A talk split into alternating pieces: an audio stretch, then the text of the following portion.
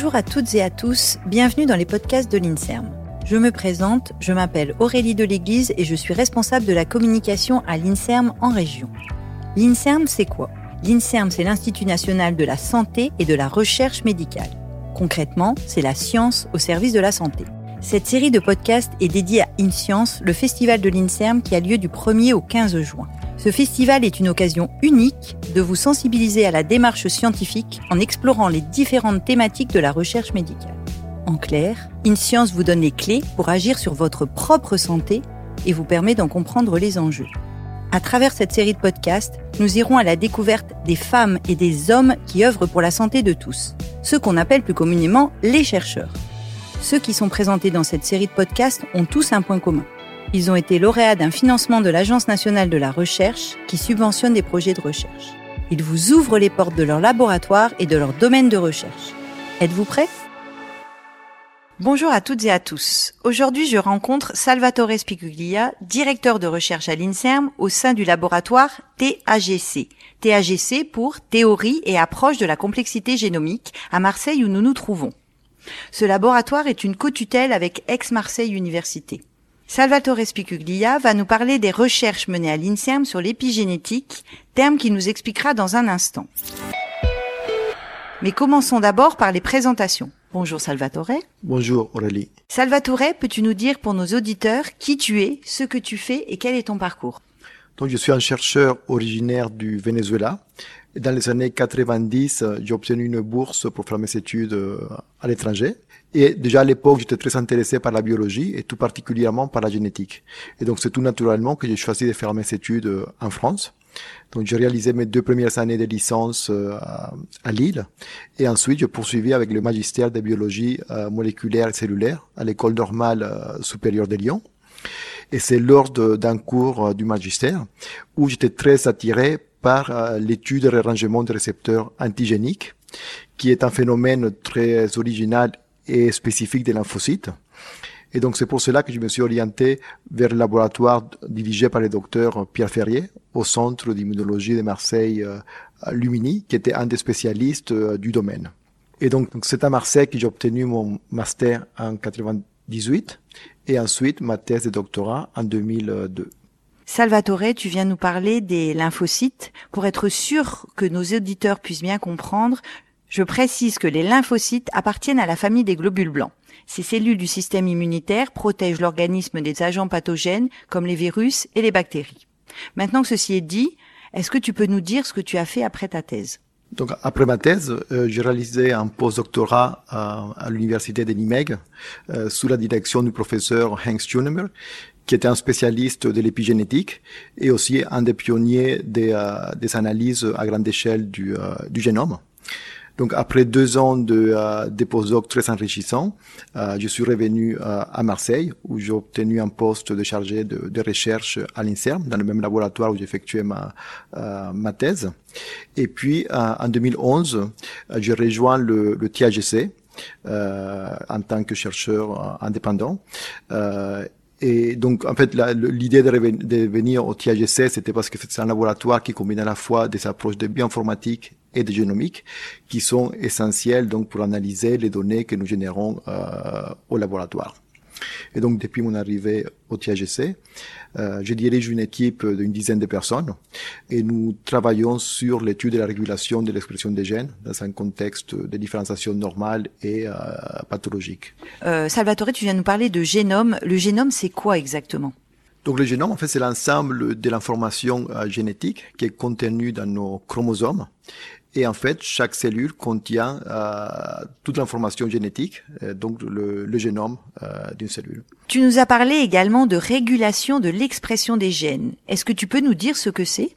Donc en fait, la, le dogme de la génétique euh, nous dit que euh, chaque gène est en fait traduit en protéines. Donc on parle aussi d'exprimer en protéines. Donc ce sont ensuite les, ces protéines qui vont avoir une fonction dans les, dans les cellules. Or, pas tous les gènes sont exprimés dans toutes les cellules. Et donc, chaque cellule va donc exprimer les gènes dont, dont, elle, a, dont elle a besoin. Et euh, donc, la régulation de l'expression des, gènes, c'est l'ensemble des mécanismes qui permettent d'exprimer euh, certains gènes et de réprimer euh, d'autres.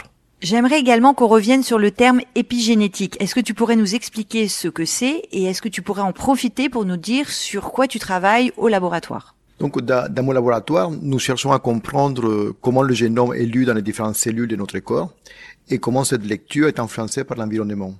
Donc, c'est ce qu'on appelle l'étude de l'épigénétique. Par exemple, une cellule embryonnaire, elle est capable de donner lieu à tout un ensemble de cellules dites différenciées qui ont chacune des caractéristiques et des fonctions très différentes alors qu'elles partagent toutes le même matériel euh, génétique. Donc cela est possible grâce à la capacité de, chaque cellule d'exprimer certains gènes et euh, pas d'autres.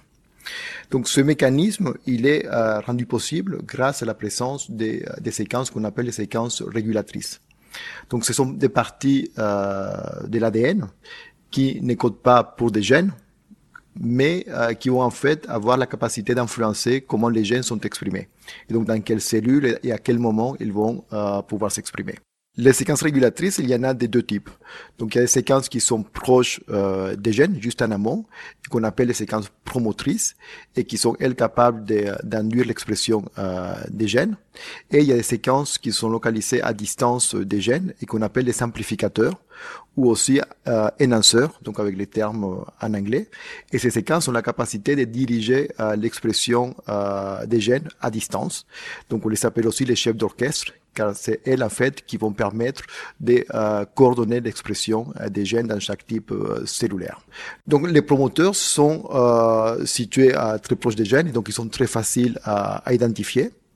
Par contre, les amplificateurs sont beaucoup plus difficiles à, être identifiés car ils peuvent être localisés soit en amont, soit en aval des gènes qui, qui régulent et souvent à certaines distances.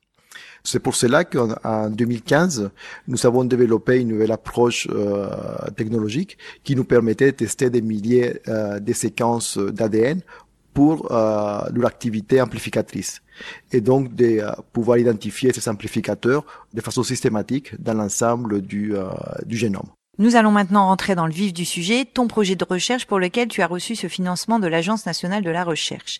Est-ce que tu peux nous expliquer concrètement de quoi il s'agit? De façon inespérée, nous avons trouvé que certains amplificateurs n'étaient localisés loin des gènes, comme on l'aurait prévu, mais se trouvaient être des promoteurs.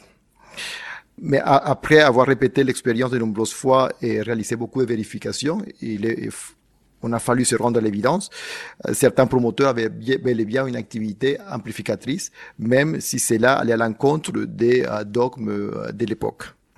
En effet, nous avons pu démontrer qu'un certain nombre de séquences d'ADN avaient une double casquette, car elles pouvaient être à la fois promoteurs euh, d'un gène, mais aussi amplificateurs d'un gène qui se trouvait euh, plus loin. Et ces nouvelles séquences, donc, ont été appelées euh, e-promoteurs, et c'est un terme qui est maintenant utilisé dans la littérature scientifique. Concrètement, l'objectif de notre projet, euh, qui a été financé par l'ANR, est donc de comprendre le fonctionnement de ces nouveaux types de séquences ADN et euh, rechercher euh, des mutations dans ces parties régulatrices euh, du génome qui pourraient être impliquées dans le développement de maladies comme les maladies inflammatoires. Donc, en quoi ces travaux pourraient nous aider à mieux comprendre l'origine génétique des maladies? En fait, cette découverte, qui était tout à fait surprenante, suggère que dans un certain nombre de cas, euh, des mutations pourraient affecter pas seulement euh, le gène qui est le plus proche, mais en fait plusieurs gènes à la fois, et donc ceci avoir une, une influence beaucoup plus forte sur le développement de certaines maladies. En t'écoutant, on comprend vraiment bien l'importance cruciale de tes travaux. Maintenant, est-ce que tu peux nous parler des tâches qu'un tel projet engendre au quotidien et par exemple nous partager une de tes journées types? En tant que directeur de recherche, j'encadre une équipe composée de techniciens, doctorants et postdoctorants, et mon rôle est de planifier avec eux les expériences qui doivent être réalisées, d'interpréter les résultats obtenus et de manifester un esprit critique sur les conclusions qui en sont euh, tirées.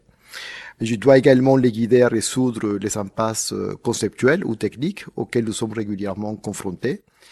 Et une dernière tâche essentielle qui m'incombe est l'assemblage des résultats obtenus en vue d'une publications dans des journaux euh, scientifiques. Mais au-delà de mes missions purement scientifiques, je consacre aussi une partie importante de mon temps à la recherche de fonds pour financer nos travaux de recherche et à la participation à des congrès un peu partout dans le monde afin de présenter nos résultats euh, de recherche, mais aussi de rencontrer d'autres chercheurs. Je vais terminer ce podcast par deux questions que je pose à tous mes invités et dont les réponses peuvent éclairer de jeunes chercheurs en devenir ou en tout cas celles et ceux qui auraient envie de se lancer dans ce métier. À ton avis donc, quelles sont les qualités premières pour devenir chercheur? Donc selon moi, les qualités premières d'un chercheur sont d'être passionné par son métier et de savoir cultiver sa capacité d'étonnement. S'ajoute à cela la rigueur et le savoir-faire, mais qui seront de toute façon appris au cours de la carrière scientifique. Mais par-dessus tout, les chercheurs doivent impérativement être curieux et ne pas hésiter à, avoir, aller sur des schémas moins conventionnels afin de faire une recherche innovante et euh, originale. Enfin, il doit aussi savoir faire preuve de résilience afin de persévérer sur des projets qui souvent mettent de longues années avant d'aboutir sur des résultats concrets. Et dernière question, si tu n'étais pas devenu chercheur, quel métier aurais-tu aimé exercer? Il m'est difficile de répondre à cette question car j'ai toujours euh, voulu être chercheur. Et en fait, il me serait euh, très difficile d'imaginer de faire un autre métier. Je te remercie, Salvatore. Merci beaucoup, Aurélie. Merci à toutes et à tous d'avoir suivi ce podcast. S'il vous a plu, n'hésitez pas à le partager et à vous abonner à notre chaîne de podcast. Sachez que vous pouvez retrouver tous nos podcasts sur les grandes plateformes d'écoute et sur les réseaux sociaux de l'INSERM. À bientôt!